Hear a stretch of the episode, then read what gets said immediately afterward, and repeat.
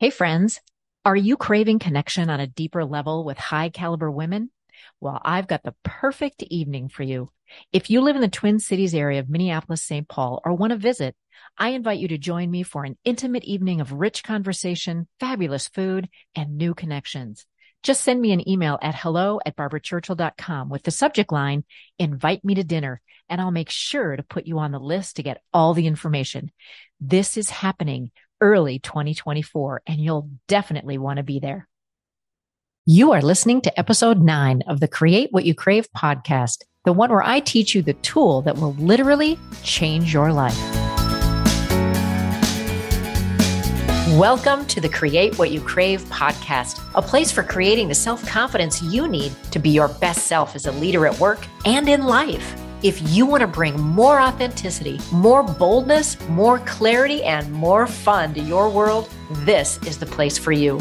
I'm your host, Barbara Churchill. Here we go. Hey, hey, hey, happy Wednesday to you. I hope you're doing well and kicking some butt at work, or if you're an entrepreneur in your business. I am doing fabulously well.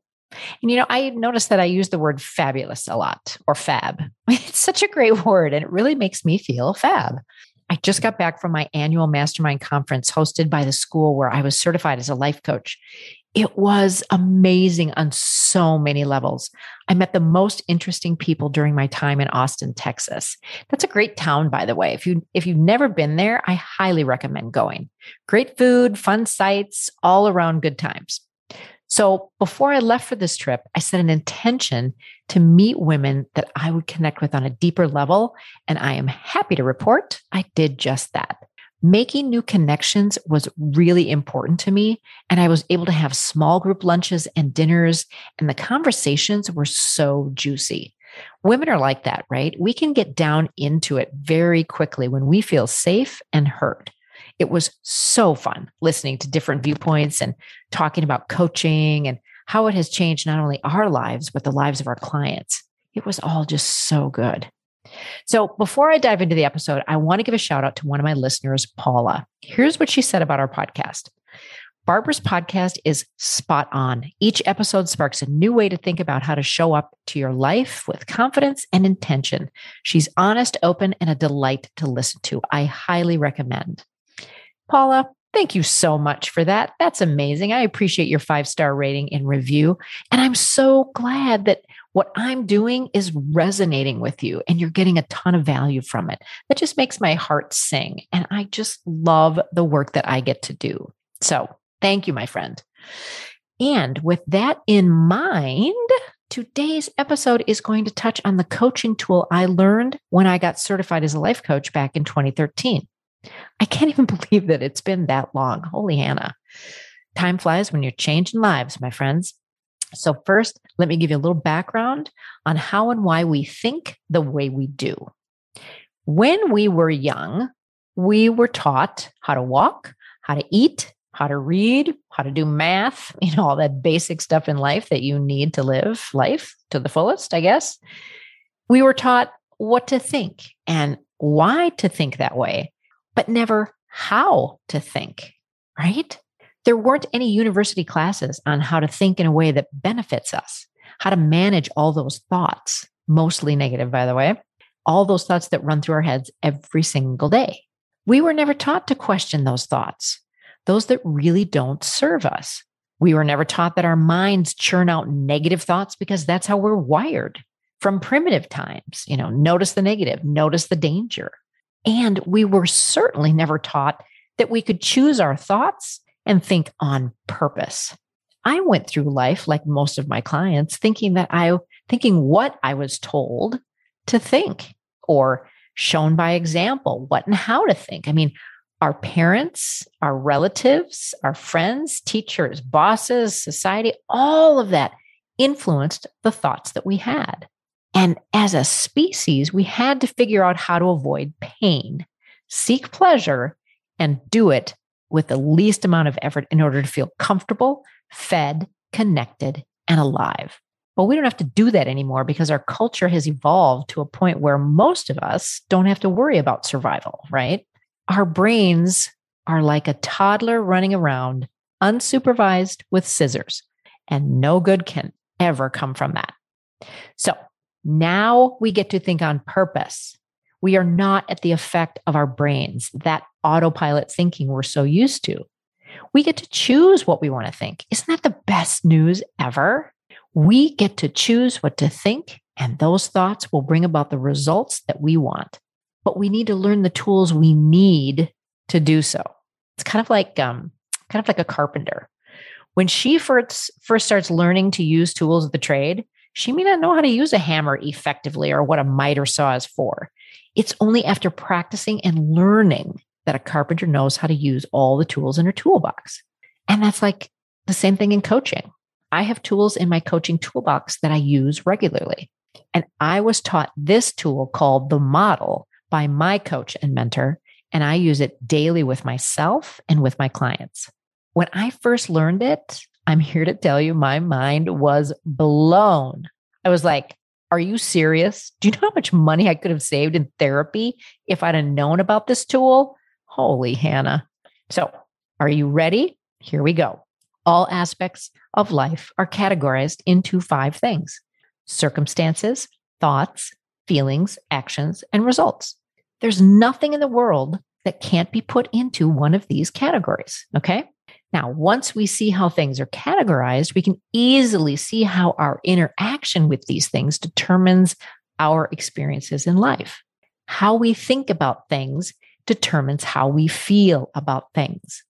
And how we feel about things determines what we do. And what we do or don't do creates our results. The sum of the results creates our lives. That's how it works. Now, I'm sure this concept isn't really foreign to you. I'm sure you've heard things like, hey, thoughts create things, or what you think about, you bring about, or a myriad of other ways to say what you think creates your results. So paying attention to your thoughts is very important. And I'm going to tell you something, it's going to be a bit harder than you think because your brain is on autopilot most of the time. So much of what you think seems true, right? And you don't question it. You just believe pretty much everything that runs around in your brain. In fact, your brain judges your thoughts and results all the time and sometimes super harshly. We've talked about that. You've heard me talk about Judgy McJudgerson, right? That's what your brain is doing. And that isn't useful and doesn't create an environment where you're able to create positive change. So here are the definitions of each category. Okay. Circumstances. These are things that happen in the world that we can't control. They are neutral. They are facts. You can prove them in a court of law. Okay. This is a flower. I am a life coach. That is a car. Everybody believes it, not just you, right? Everybody agrees, yes, that is a tree. Okay. Then we have thoughts, and thoughts are just sentences that are in your mind, and they are sentences about the circumstance, and they are always optional. They're the cause of all problems and all successes. Then we have feelings. And feelings are vibrations that happen in your body, and they're caused by thoughts, not circumstances. Everybody thinks their circumstances causes their feelings. If my boss were only not such a prick, if my kids would just behave, yada, yada, yada, right? Our feelings are caused by our thoughts. And feelings are one word, okay? Sad, content, angry, confused, excited, one word. And then we have our actions, our behavior, what we do in the world, and what we don't do in action. And those are caused and fueled by our feelings, right? Our feelings drive our actions. And then the results is what we see in the world, what we see in our lives as an effect of our actions or inaction. Okay. The result will always be evidence for that original thought. So that was a lot of stuff right there. but being aware of your thinking takes practice. I really want you to understand that this is not an arrival thing. You're going to start to want to notice your thoughts from the position of being an observer, a compassionate observer. And as that observer, you become more and more aware of who you really are someone who is not at the mercy of unconscious thinking. This is about looking at your life with curiosity rather than criticism. This is what my life is right now. This is the job that I have. This is what I weigh. This is how much money I make. This is the relationship I have. This is the family I have. This isn't the result that I wanted, and so on and so on, right? Just observing it with curiosity and noticing. Just noticing what your thoughts are without judgment, with love and compassion is life changing. Just noticing those imposter phenomenon thoughts removes the majority of power they have over you. Think about. When you live a conscious, deliberate life, you're a co creator with the universe. You are creating your life on purpose. So let's do an example, okay? Say you find yourself thinking this over and over again I need to work really hard to, to prove my worth, okay? So here is our model. We write a capital C with a colon. Our circumstance is what? Your job, your current job, okay? Then underneath that, we put a capital T with a colon. And here's our thought I have to work really hard to prove my worth. Now, when you think that, ask yourself, how do I feel when I think this? And really be with that thought. Where in your body are you feeling something? And what is that something? That's your F line, your feeling line. So, capital F with a colon, are you frustrated? Are you exhausted? Are you overwhelmed? Whatever it is you're feeling, remember it's one word and that's what you put there. Okay. So I'm going to just choose frustrated. All right. So now ask yourself, how do I act when I feel frustrated? So now that's our A line, right? That's our action line. So capital A and a colon. Now you list all of the ways you show up in the world when you feel frustrated. What do you do? You start work early? Do you stay late? Are you overscheduling your workday? Are you becoming a perfectionist? Do you take on more than what you can do? Maybe you never say no. Maybe you don't set boundaries around your time. Maybe you're missing deadlines. Maybe you work during family time. List every way you show up in the world and ways you don't in the A line. Okay. And then we finally have the result. That's a capital R with a colon. And what's the result of all of these actions? Because your actions will give you the results that you have. And the result is of all of this, you will continue to work hard without feeling worthy. Do you see how this model works and how this isn't useful? I call these unintentional thoughts, and they are always not useful. They don't get you to where you want to go, and they often make you feel like shit. The point of the model is twofold to help you notice your thoughts and feelings and to help you decide if you want to choose a different intentional thought that feels better than the old one. Then, my friend, you get to practice noticing your thoughts and creating useful ones. There's never an arrival because we have so many thoughts in our heads at any given time. The win, though, is changing the thought that doesn't serve you. And after practicing the new one, believing it. And a belief is just a thought, that sentence in your head that you've been thinking for a really long time. You get to examine those beliefs to see if you still want them. And that is so powerful. I've had beliefs in my head that weren't mine anymore. I mean, stuff pops up and I'm like, where the heck did that come from?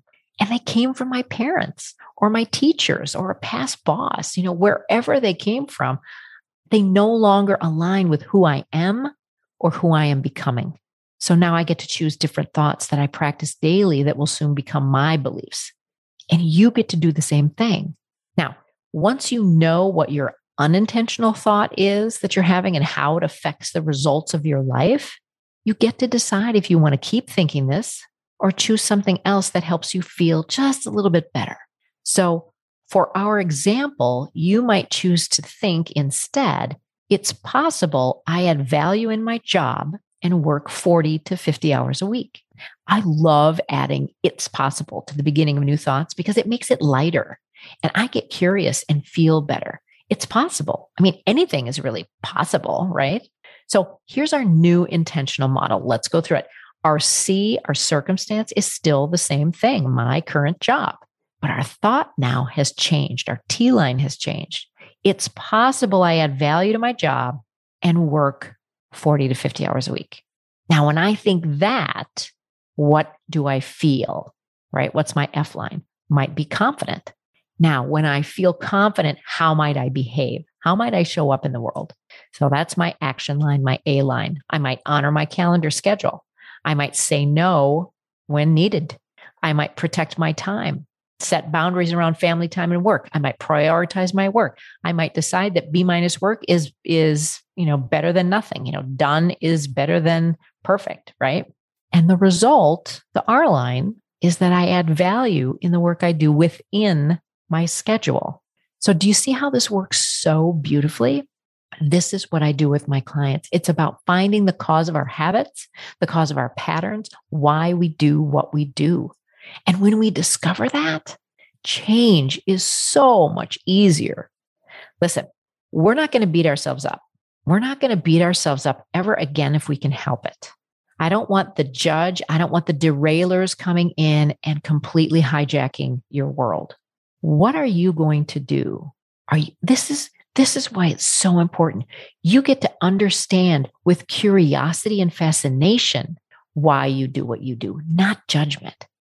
And if we don't take the time to really have some compassion and be curious with ourselves, we won't reveal our truths to ourselves. This is how you become more self confident. You know what thought patterns you have, the feelings they create, and the actions you take that have become habits. And some of the habits may be good and some of them not useful. You do the work of diving deep into your mind and learning how it works and how you reprogram it to be more useful so you can get to where you want to go. You love yourself no matter what. And that, my friends, is a beautiful thing. All right, go forth and start being the compassionate observer of your thoughts and see how that feels. All right, I'll see you next time.